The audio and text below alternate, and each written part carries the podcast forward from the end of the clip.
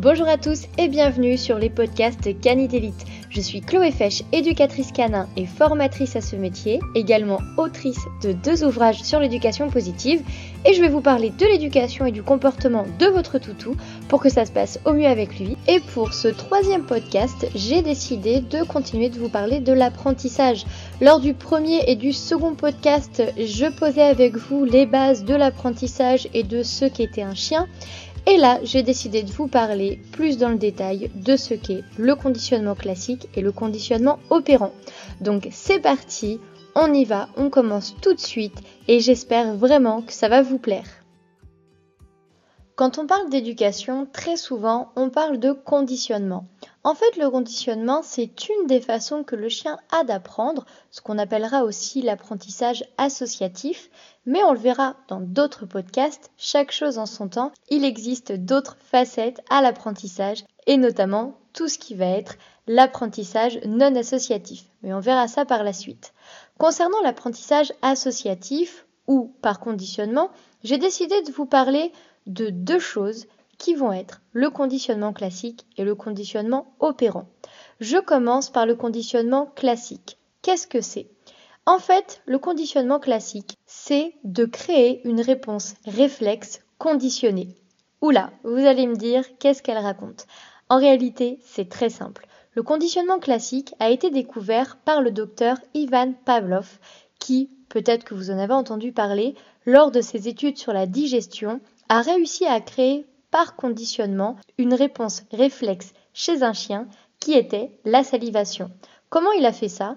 Eh bien, il a associé le son d'une cloche à un stimuli qui était le fait de donner de la nourriture à un chien, et en répétant cette action, il a réussi à créer un conditionnement, à savoir que le son de la cloche était annonciateur de nourriture et que le son de la cloche allait créer chez le chien le fait de saliver.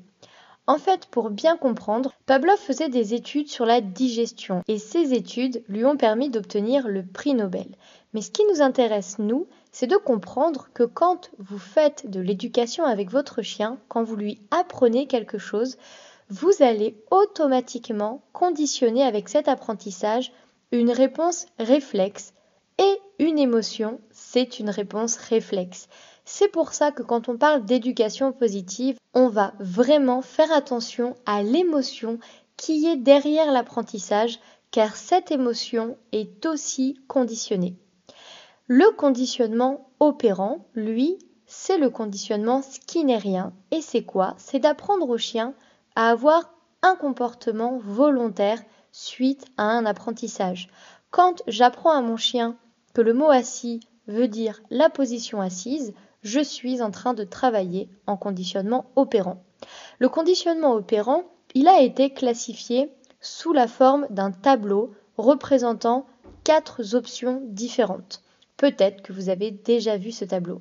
Ce tableau est divisé donc en quatre parties. On va avoir d'un côté tout ce qui va être lié au renforcement et d'un autre côté tout ce qui va être lié à la punition. Mais je vous entends venir, vous allez me dire, le renforcement c'est bien, la punition c'est pas bien. Eh bien non, c'est pas ça. En fait, quand on regarde le tableau du conditionnement opérant, il ne faut absolument pas juger cela sous forme de bien ou de mal, car on est à côté de la plaque quand on fait ça.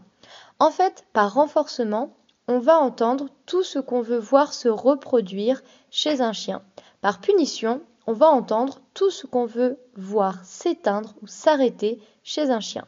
Par exemple, votre chien vous saute dessus, vous ne voulez pas que votre chien vous saute dessus, on va donc utiliser dans le vocabulaire du conditionnement opérant le terme de punition pour arrêter le comportement que votre chien a de vous sauter dessus. Mais ça ne veut pas dire que c'est bien ou que c'est mal, c'est simplement le vocabulaire qu'on utilise. Maintenant, quand on veut renforcer un comportement ou alors quand on veut punir un comportement, on va avoir deux options on va soit pouvoir ajouter quelque chose, soit pouvoir enlever quelque chose. Ça veut dire quoi? Je vous donne l'exemple du renforcement positif. Donc si je veux renforcer un comportement, c'est-à-dire que je veux que ce comportement se répète, et eh bien pour ça, je vais éventuellement pouvoir ajouter quelque chose. Et là, on va parler de renforcement positif.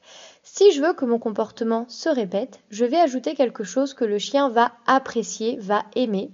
Et ça, si vous avez écouté le podcast numéro 2, vous avez compris que ça va aider un comportement à se répéter si la conséquence de ce comportement est agréable pour le chien.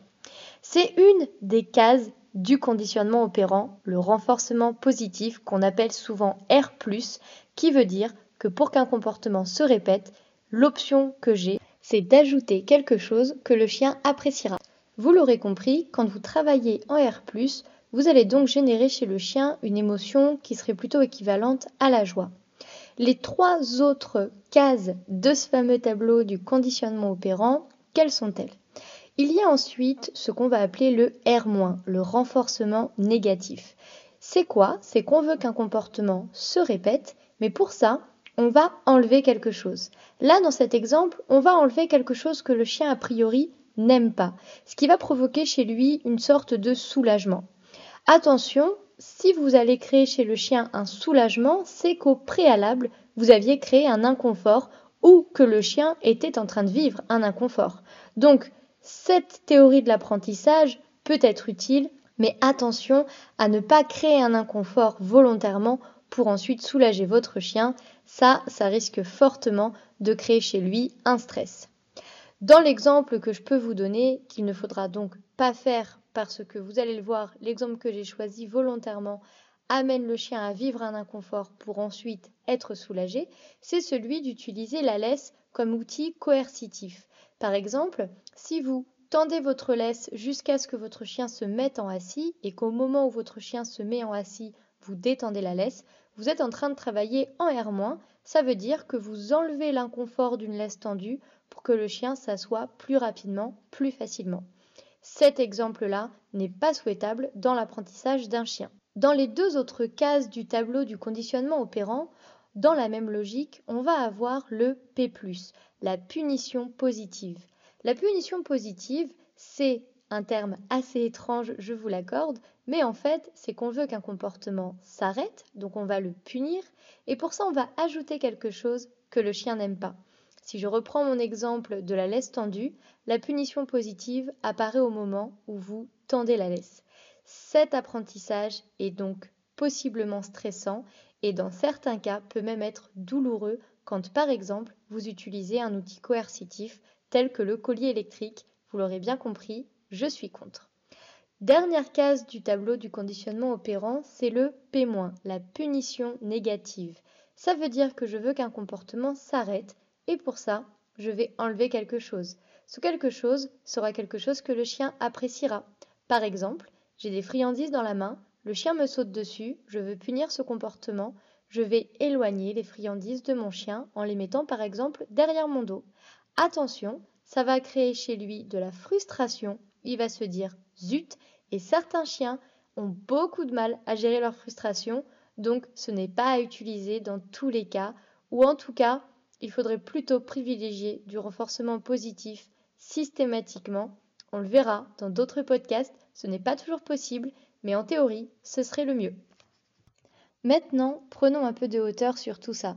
En fait, il faut le comprendre, c'est beaucoup plus général que ça, car quand vous éduquez un chien et que par exemple vous donnez des friandises, vous êtes en même temps en train de renforcer positivement un comportement parce que vous allez donner à manger à votre chien, donc vous allez ajouter un confort, mais vous allez automatiquement aussi travailler en R- parce que vous allez enlever un inconfort qui serait par exemple enlever la sensation de faim de votre chien qui est inconfortable au préalable. Donc en fait, ce tableau est imbriqué, il fonctionne ensemble toutes les cases sont interconnectées. Et ce qui est important, c'est quand même de comprendre ces fondamentaux car ils vont déterminer l'approche que vous allez utiliser au niveau éducatif chez votre chien. Et au-delà de ça, on l'a vu au début de ce podcast, il y a aussi la part de l'émotion. Et ça, chaque individu sera différent. Et c'est pour ça que vous devez avant tout vous adapter à votre chien, savoir ce qu'il aime, ce qu'il n'aime pas, savoir s'il a faim ou s'il est dans un état de satiété, car en fait, en fonction du moment de la journée, les renforçateurs que vous allez utiliser ne seront pas systématiquement les mêmes, ou en tout cas n'auront pas la même conséquence ou même la même valeur aux yeux de votre chien.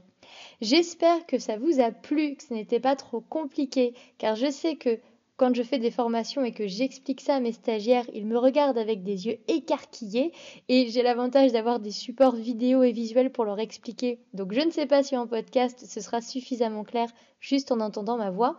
En tout cas, j'espère. N'hésitez pas à me le dire en commentaire. Ne vous inquiétez pas, sur les prochains podcasts, je vais revenir sur ces aspects-là et je vais vous donner des choses beaucoup plus pratiques pour vous aider à mieux les comprendre. Et pour le prochain podcast, nous allons d'ailleurs parler de comment motiver un chien. Donc je vous invite à l'écouter et à bien entendu prendre des notes pendant les podcasts, ça vous aidera à y voir plus clair.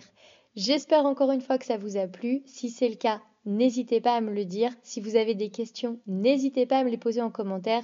Je vous promets d'y répondre. Et n'oubliez pas aussi, si ce podcast vous a plu, notez-le avec un maximum d'étoiles. Ça permettra à ce podcast d'être plus largement diffusé et de permettre à plus de maîtres d'avoir tous ces conseils qui pourra, j'espère vraiment, vous aider et les aider à mieux vivre avec leur chien. Voilà, c'est tout, c'est la fin de ce podcast. À très bientôt et prenez soin de vous.